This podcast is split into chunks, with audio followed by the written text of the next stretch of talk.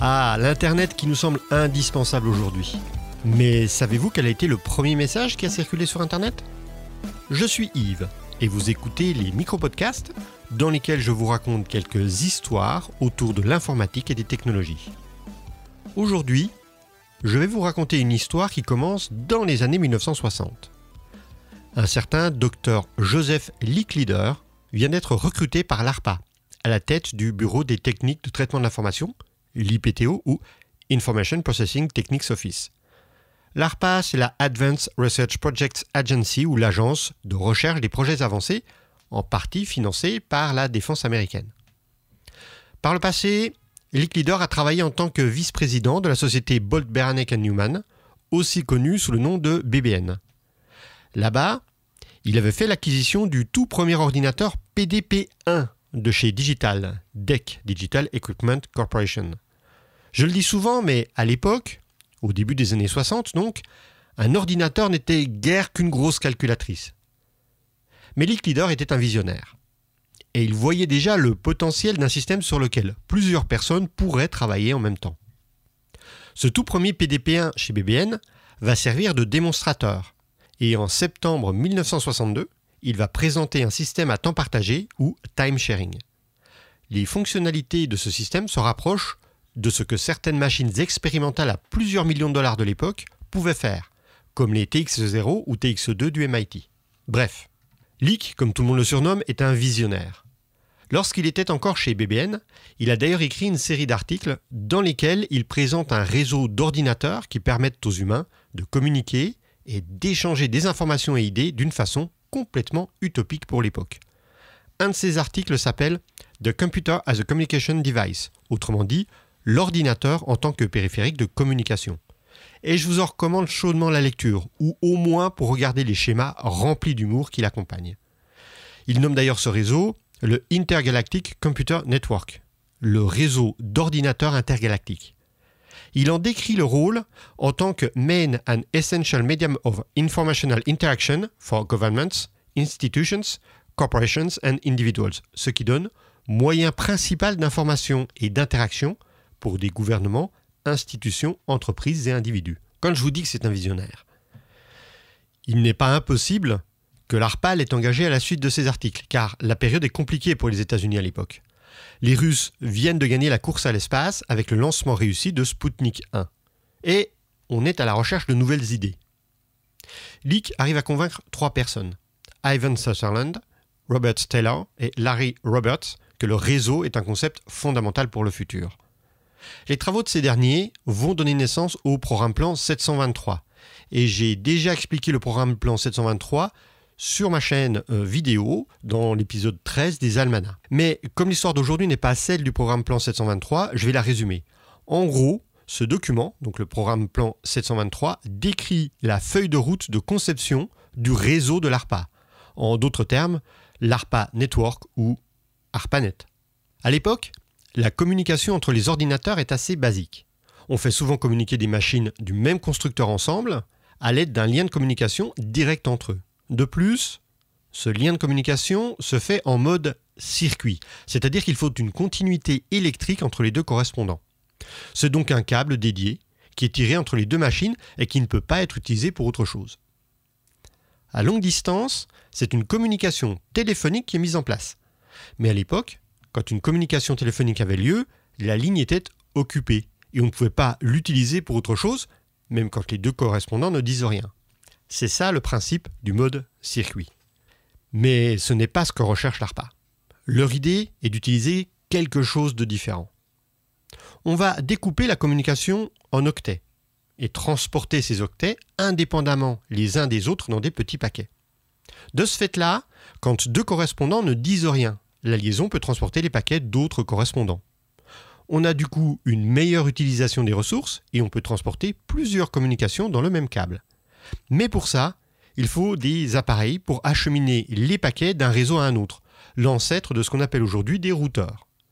Ça sera l'objet de la toute première R F C, la R F C ben, numéro un du coup, qui décrit le fonctionnement des I M P ou Interface Message Processor. Et ces I M P, c'est B B N qui va les construire. Si le nom vous dit quelque chose, c'est que c'est la société dans laquelle Licklider était le vice-président. et ces I M P se basent sur des ordinateurs Honeywell trois cent seize et cinq cent seize qui sont durcis et équipés de douze kilo-octets de mémoire vive. En mille neuf cent soixante-neuf, quatre exemplaires sont commandés pour une expérimentation. Les Interface Message Processor étaient conçus pour simplement relayer les paquets vers les bonnes machines sans en modifier le contenu. Mais pour s'assurer de leur intégrité, ils calculaient une petite checksum pour ne pas prendre en compte les paquets altérés durant leur transport. Le premier I M P sera livré à l'équipe de Leonard Kleinrock à l'U C L A le trente août mille neuf cent soixante-neuf. Le premier octobre mille neuf cent soixante-neuf, c'est l'équipe de Douglas Engelbart qui reçoit le sien au Stanford Research Institute, le S R I. Le troisième sera installé à l'Université de Californie à Santa Barbara, à l'U C S B, le premier novembre. Et en décembre mille neuf cent soixante-neuf, c'est à l'Université de l'Utah que le quatrième I M P est installé. Les machines reliées à ces I M P sont de constructeurs différents, avec des systèmes d'exploitation différents également. À l'U C L A, c'est un S D S Sigma sept avec le système d'exploitation S E X. Alors, je ne connais rien de celui-là, hein, mais à mon avis, faire des recherches dessus risque d'être un petit peu compliqué à réaliser. Ensuite, au S R I, c'est également un S D S, mais un S D S neuf cent quarante qui tourne sous le système Genie. À l'U C S B, c'est un I B M trois cent soixante de type soixante-quinze sous O S slash M V T.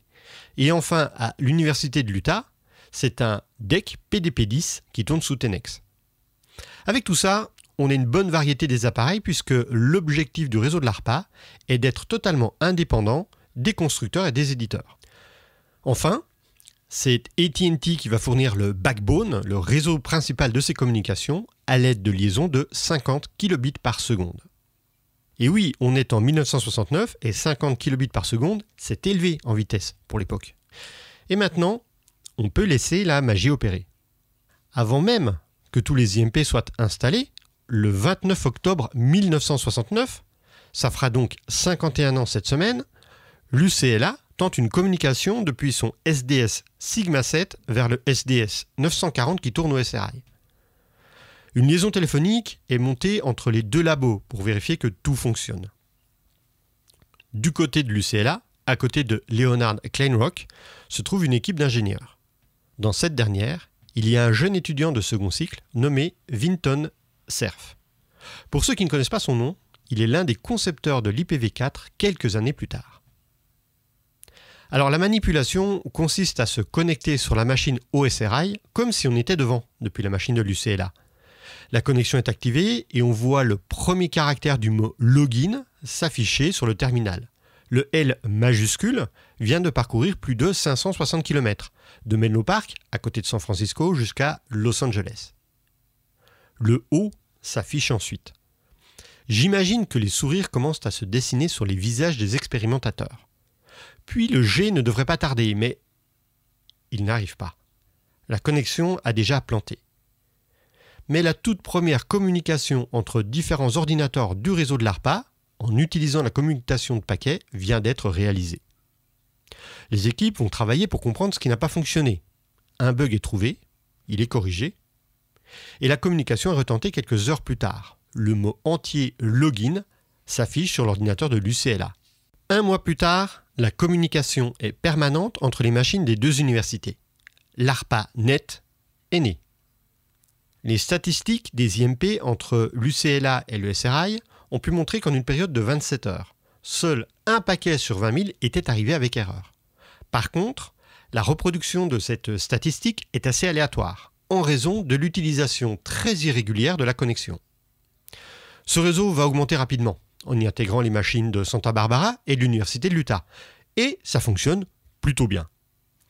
En mille neuf cent soixante-dix, B B N se connecte au réseau ARPANET et devient le premier nœud de la côte Est à le rejoindre.